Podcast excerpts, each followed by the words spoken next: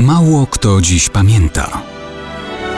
Datownik historyczny prezentuje Maciej Korkuć.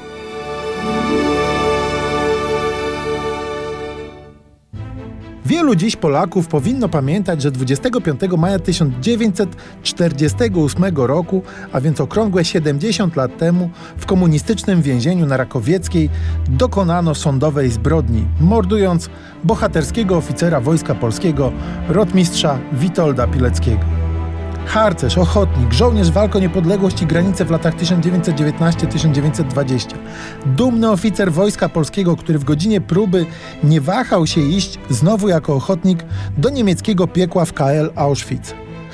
Przetrwał, zorganizował tam opór i samoobronę więźniów. Uciekł, walczył z determinacją w powstaniu warszawskim. Ojczyzna, poświęcenie dla innych, walka o wolność, prawdę i niepodległość były dla niego ważniejsze niż życie.